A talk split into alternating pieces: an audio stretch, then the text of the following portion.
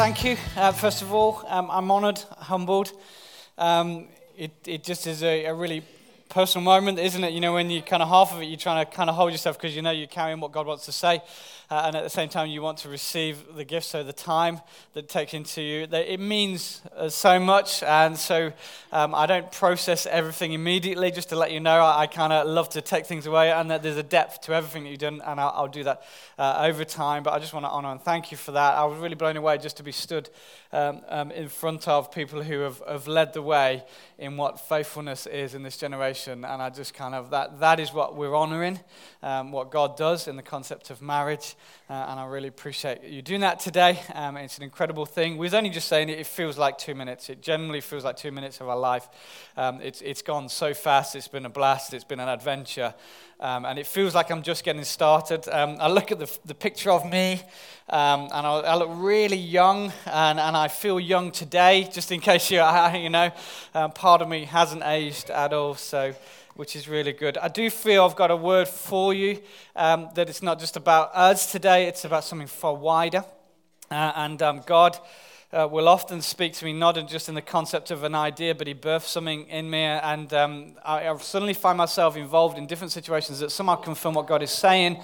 Uh, and I'll just kind of temper this today because on Wednesday I, am a police chaplain. So I support um, the officers and the staff um, to help their resilience do the job that they do um, from a chaplaincy and bringing hope and life and life to their, their daily lives. Uh, they invited me to be part of a training day this week called uh, uh, Raising Suicide Awareness.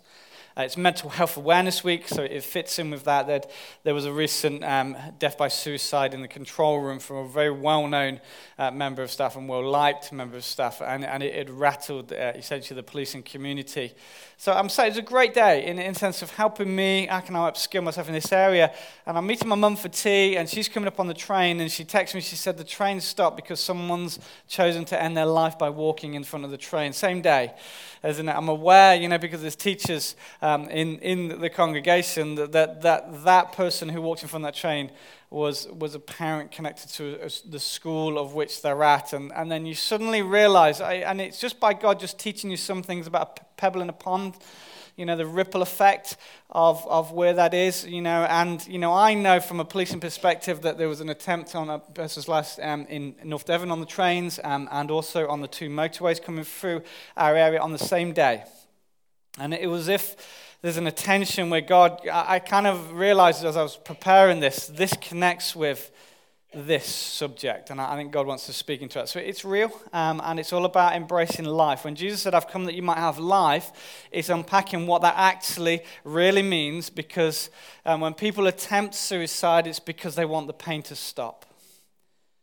Because they haven't yet met somebody who can ease the pain or heal the pain now, we believe we have met that person, and his name is Jesus Christ. Um, but you, we need to understand how we position ourselves at the right moment that we can share some of the hope that we have. So I'll, it talks into that on, on a wider level, um, if to do. But to do that, I just kind of want to start perhaps flipping on the other side. What is your greatest moment of life? What is the greatest moment that you've had in life. Just take a few seconds just to think that through.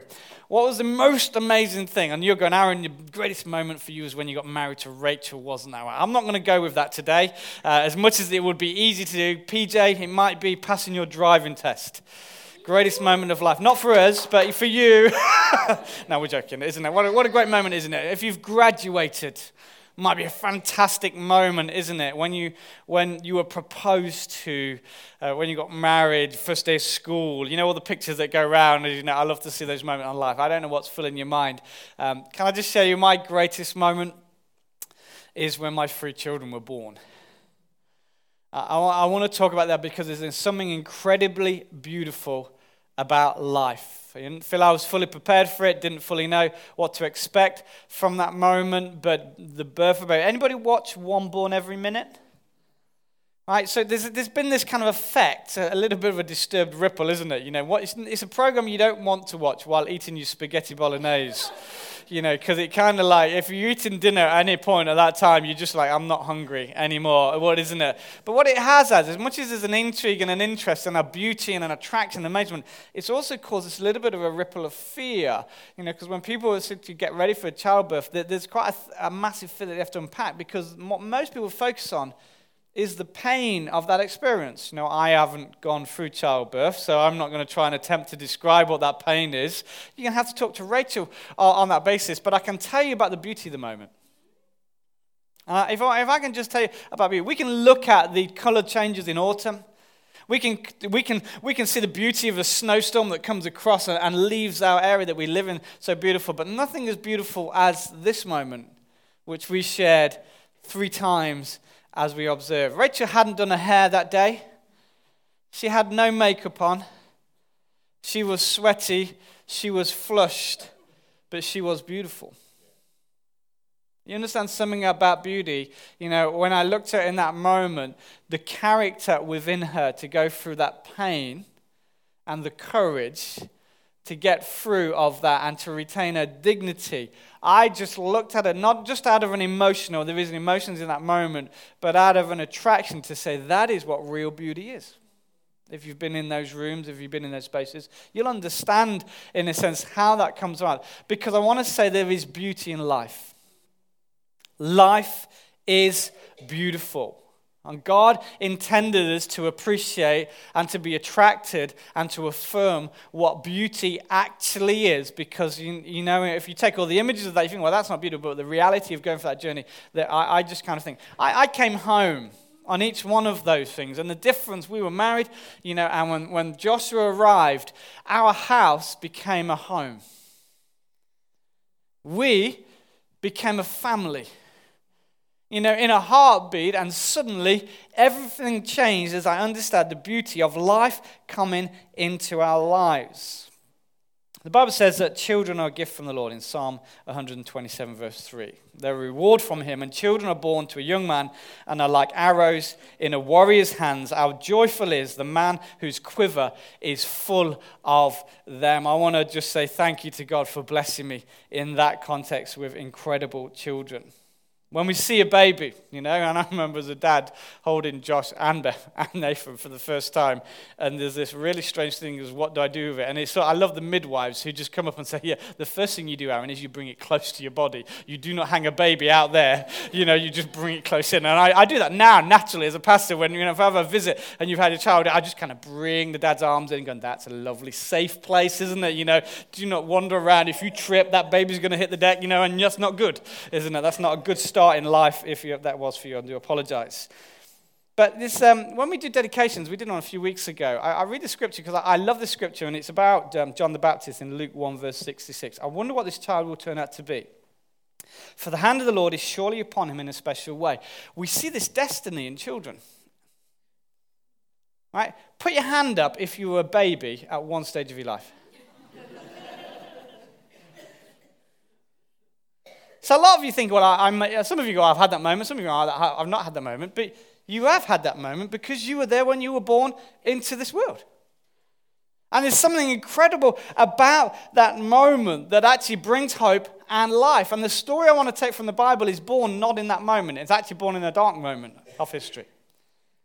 Because I want to talk in the darkness, hope and life arises out of the darkness. I want us to understand that God is always doing something far bigger than what initially appears. You know, and if you've got your Bibles, turn with me to um, the book of Exodus, chapter 1. Anybody seen The Prince of Egypt?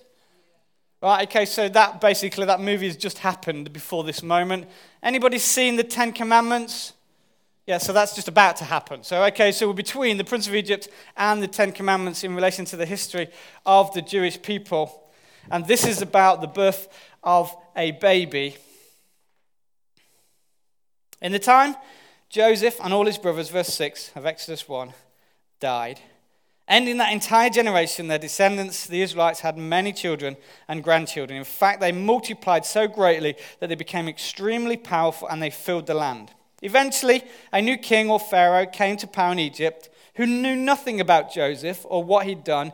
He said to his people, Look, the people of Israel now outnumber and are stronger than we are.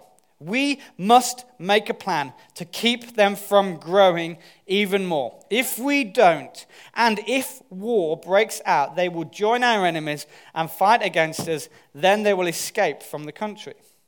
So the Egyptians made the Israelites their slaves.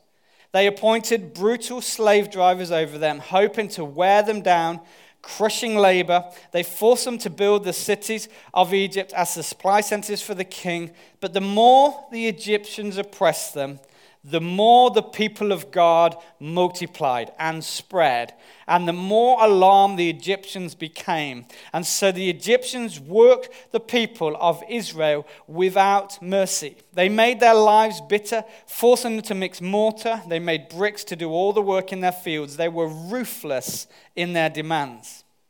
And then Pharaoh, the king of Egypt, gave this order to the Hebrew midwives, Shiphrah and Puah. When you help the Hebrew women as they give birth, watch as they deliver. If the baby is a boy, kill him. If it is a girl, let her live. But because the midwives feared God, they refused to obey the king's order. They allowed the boys to live too. So the king of Egypt called for the midwives. Why have you done this? He demanded. Why have you allowed the boys to live? And the Hebrew women are not like the Egyptian women, the midwife sides. They are more vigorous. And they have babies so quickly, we cannot get there in time. So God was good to the midwives, and the Israelites continued to multiply, growing more and more powerful. And because the midwives feared God, he gave them families of their own.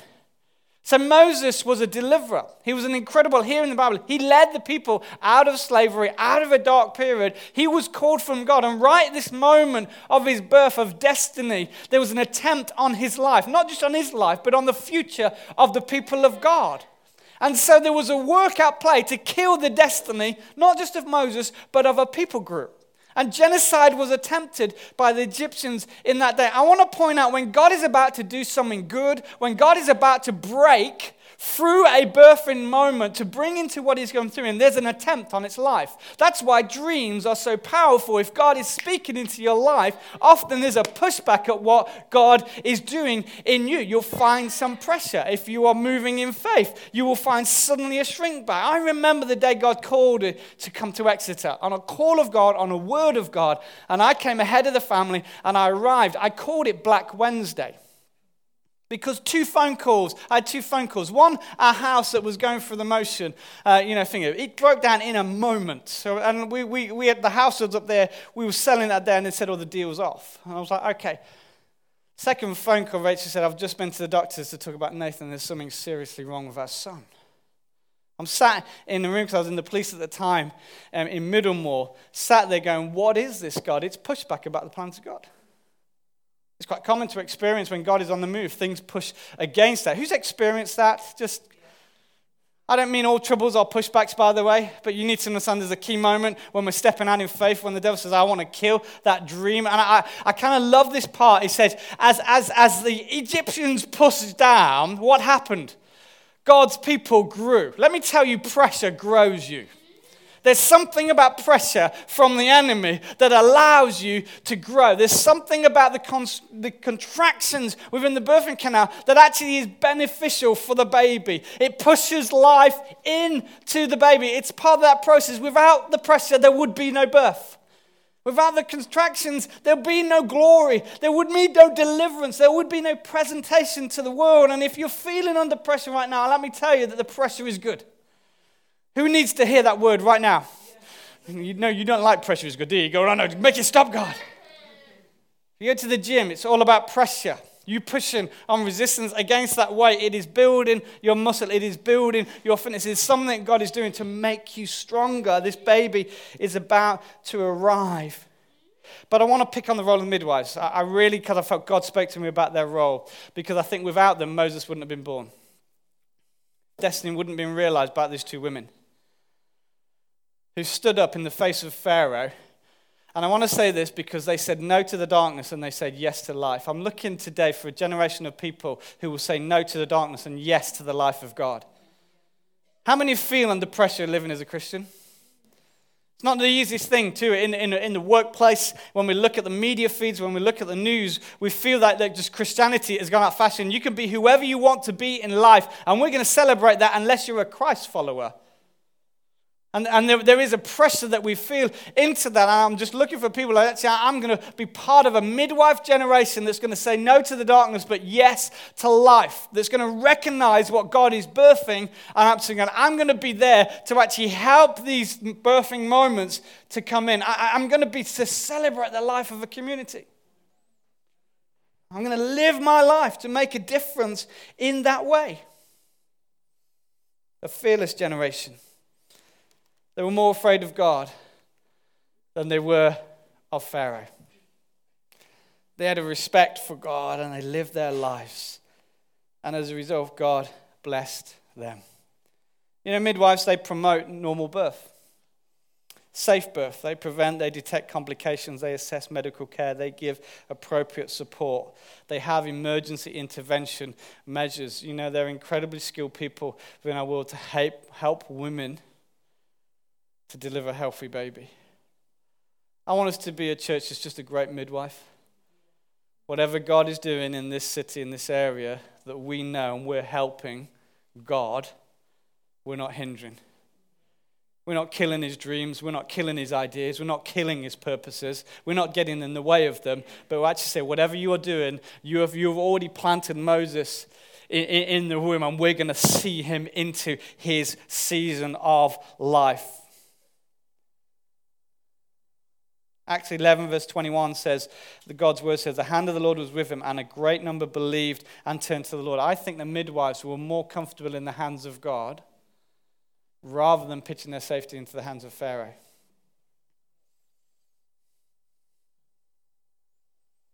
So, this passion for new life is what I want to grab you hold of because I'm going to move not just by looking, talking about natural births, because you think I'm not, I'm not a natural midwife. I don't think I've ever seen much of this, but I want to talk about spiritual birth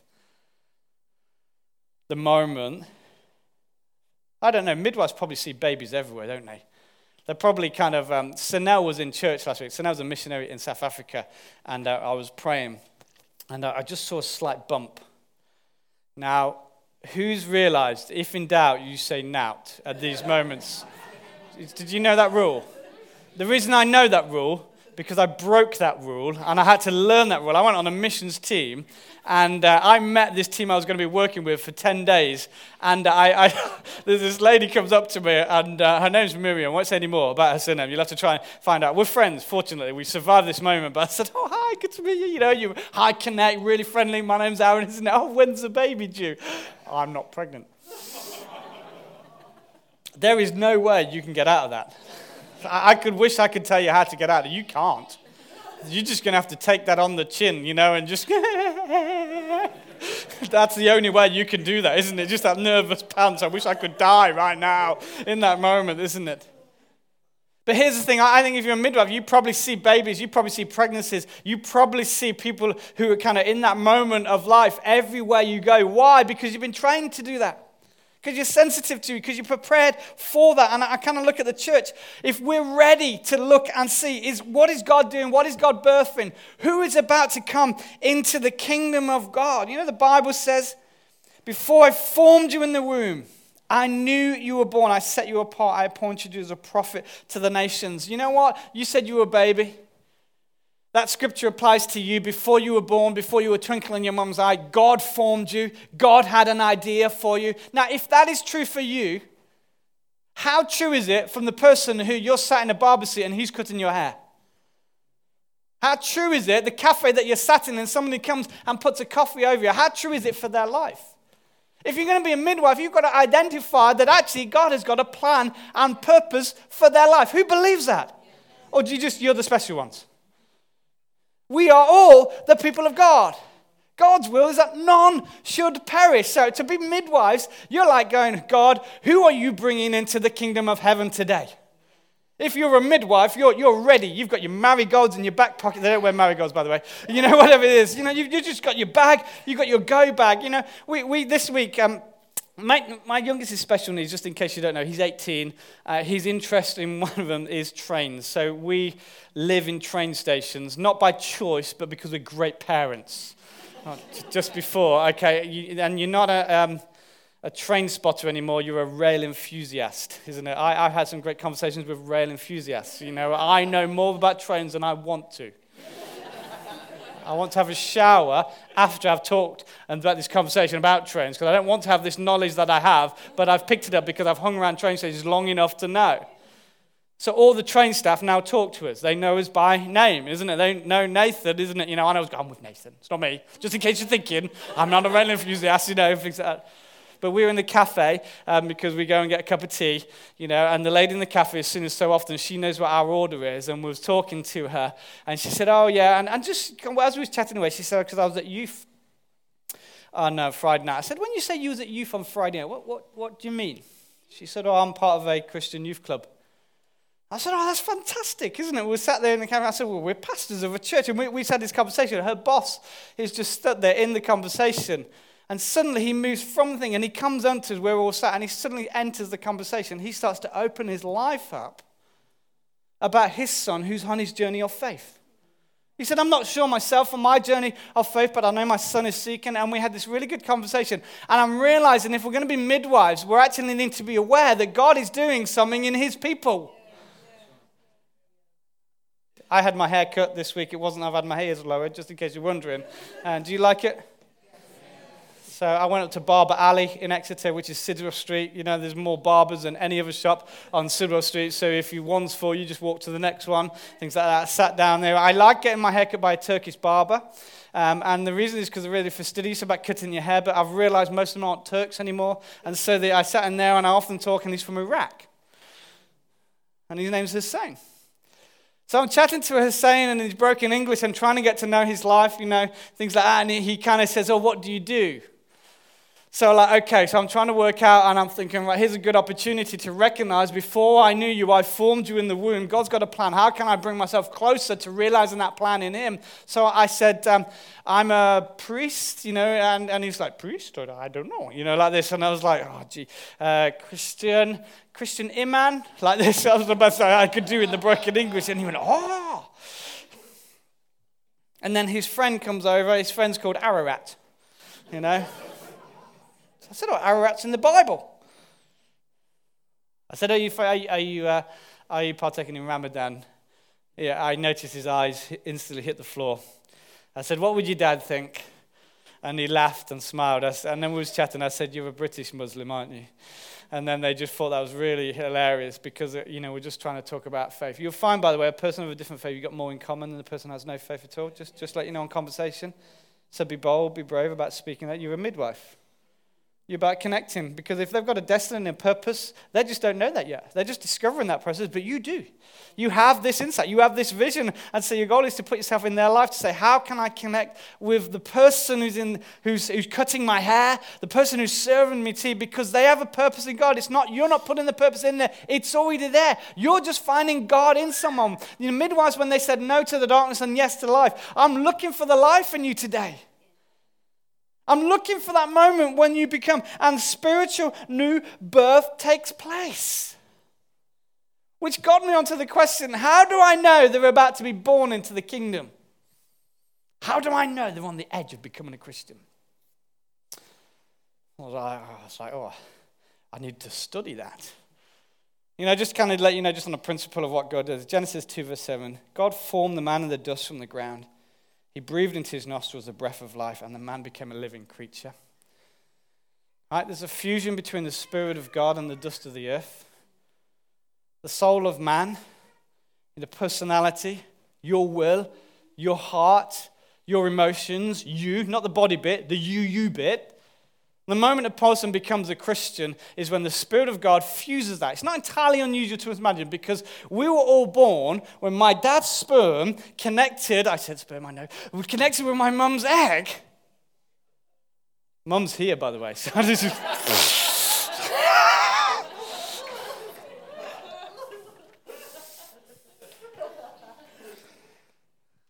Two gametes fused together, fertilization took place And do you know what happened in that moment? A new organism was formed. It was not my dad, it was not my mum, it was Aaron. Let me tell you what happens. You know, when there was a guy called Nicodemus who came to Jesus and said, um, How do I find faith? Jesus says this phrase Unless a man be born again, he cannot enter the kingdom of heaven. Let me, let me get you, if I can get you to get a grasp on what is happening.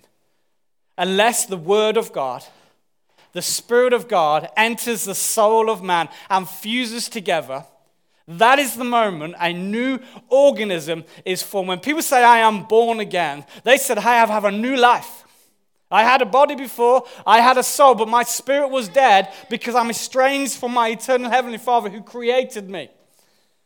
The soul that sins dies. It doesn't connect with God and a living Heavenly Father. It's the moment that the Word of God penetrates our heart, fuses with our soul. And if any man is in Christ, the Bible says he is what? A new creation.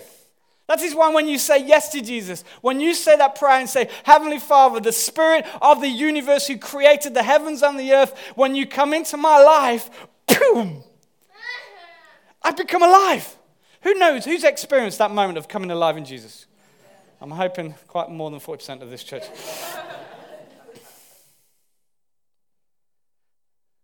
Let me read you something from the Bible because this is key that we grasp hold of this. Romans chapter 10.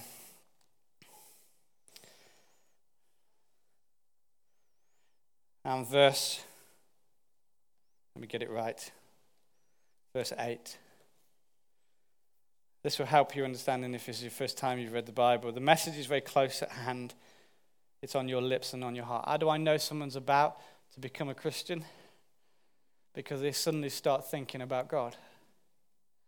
They suddenly start talking about God. They maybe start praying to God. The reason I know that is because that's how I made my journey to God. How do I know someone's about to become birthed into that moment of a new creation? Because they're suddenly aware of God's presence. I want you to be able to spot that because when you're in the coffee shop, when you're in the barber's chair, wherever you are, that you understand this person is talking. Let me tell you, I want to introduce the moment of conception to you because God wants to bring you in as a midwife into the moment of conception to see people born again. It's found in this scripture. And the message, it is the very message about faith that we preach. If you confess with your mouth that Jesus is Lord and you believe in your heart that God raised him from the dead, you will be saved. For it is by believing in your heart that you are made right with God. It is by confessing with your mouth that you are saved. As the scriptures tell us, anyone who trusts in him will never be disgraced. The moment somebody takes the word of God, and places it into their soul, when you believe in your heart, your soul, and you confess with your mouth that Jesus is Lord, that is the moment you become a new believer in Christ. And if you've taken that moment, you know that moment. That happened for you. If it happens to you, it's going to happen to somebody else. And then it helps us how we become midwives. This is how to be a midwife text. Verse 14. No, verse 13. Everyone who calls on the name of the Lord will be saved. But how can they call on him to save them unless they believe? How can they believe if they've never heard? How can they hear unless someone tells them? And how will anyone go without being sent? Which is why the Bible says, How beautiful are the feet of messengers who bring good news. I don't know if you got the process, but people come to Christ when you share the word of God into their life. If you've ever had the chance of leading someone to know Jesus as their own personal Savior and seeing that moment of birth, it's because someone before you has spoke the word of life into them. What I want you to do, if you're going to be a midwife generation, I want you to understand that your words have power when you speak the word of God. Let me tell you, the word of God was there at creation. The Word of God is found in the written Word of God. The Bible says that the Word of God, the Word became flesh and dwelt amongst us. Jesus is the Word of God. If you want to see people who are dead in their sins come to life, you have to tell them about Jesus.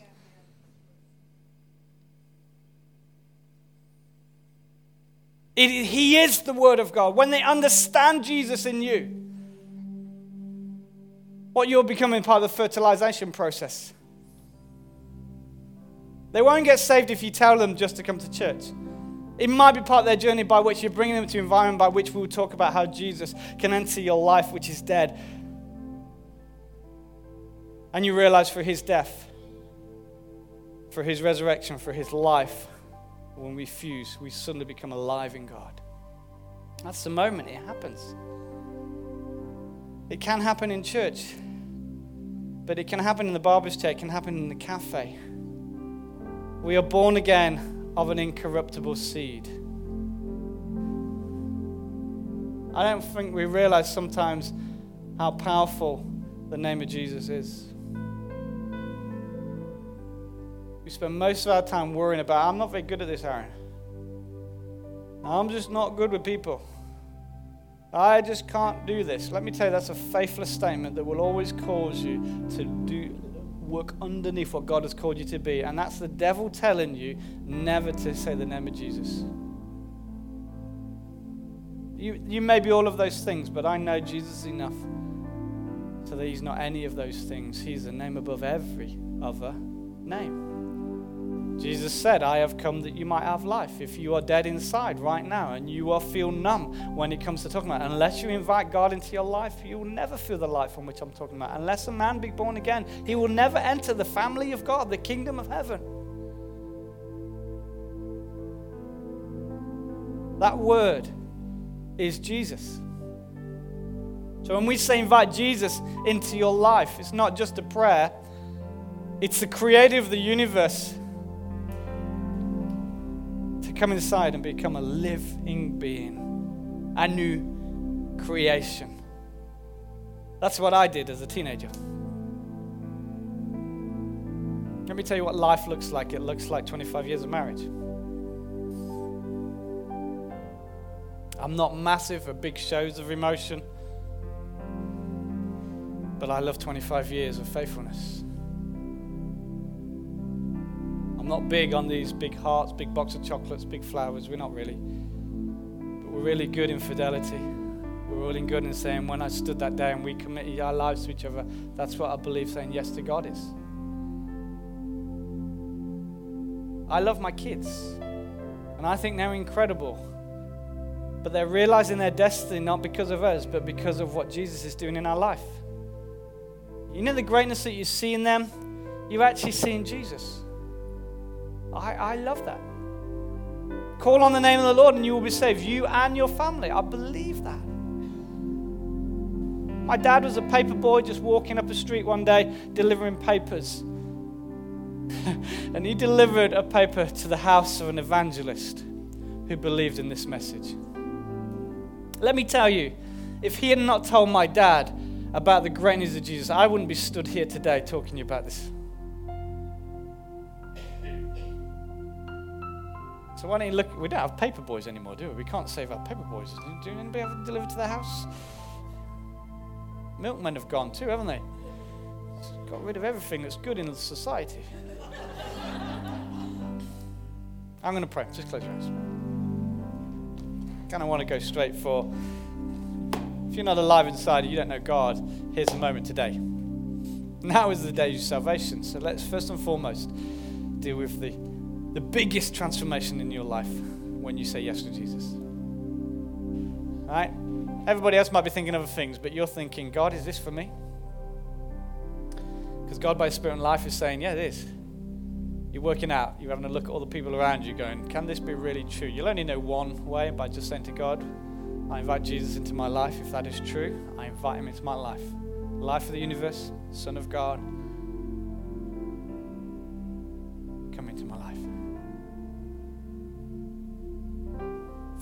my soul right now. That I might be a new creation in Jesus Christ. Show me what that is.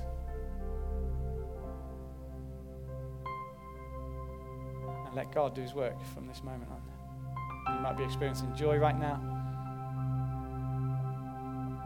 Might be this life, might be this light being switched on of peace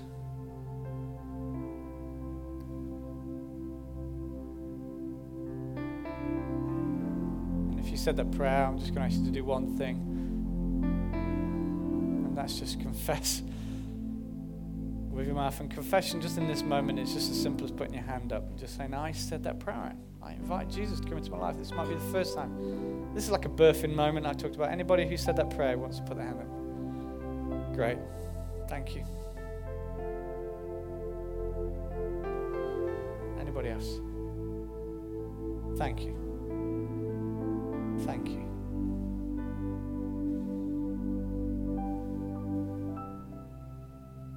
God always rewards a confession with a spirit of life that comes upon you.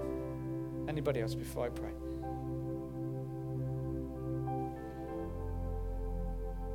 Thank you.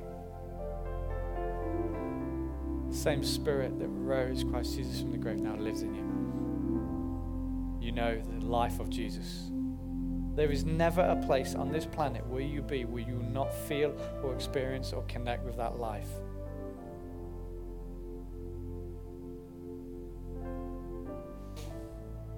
Can I invite, if, if you feel that there's a connection as, as a second response to, I want to be a midwife, I want to birth the plans and purposes of God, I don't want to be more confident. And the Bible says, when you receive the Holy Spirit, you will be receive power and you'll be my witnesses. If you want to respond to that and say, Aaron, I just want to be part of that culture that wants to look for sharing the gospel of the greatness of Jesus Christ, I just want you to stand to your feet. I just want to pray, just as an act of commissioning. There's a new confidence that's going to come on.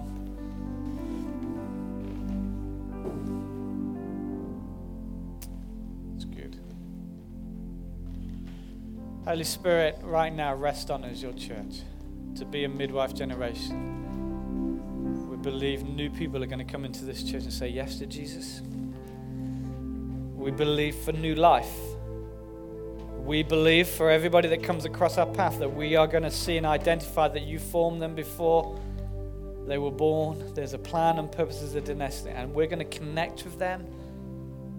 And we're somehow going to share the name of Jesus over their life. We're going to speak your life over them. However challenging their life is, we're going to introduce that divine seed of the Word of God into their life, knowing it will result in a harvest. And all God's people said, Amen.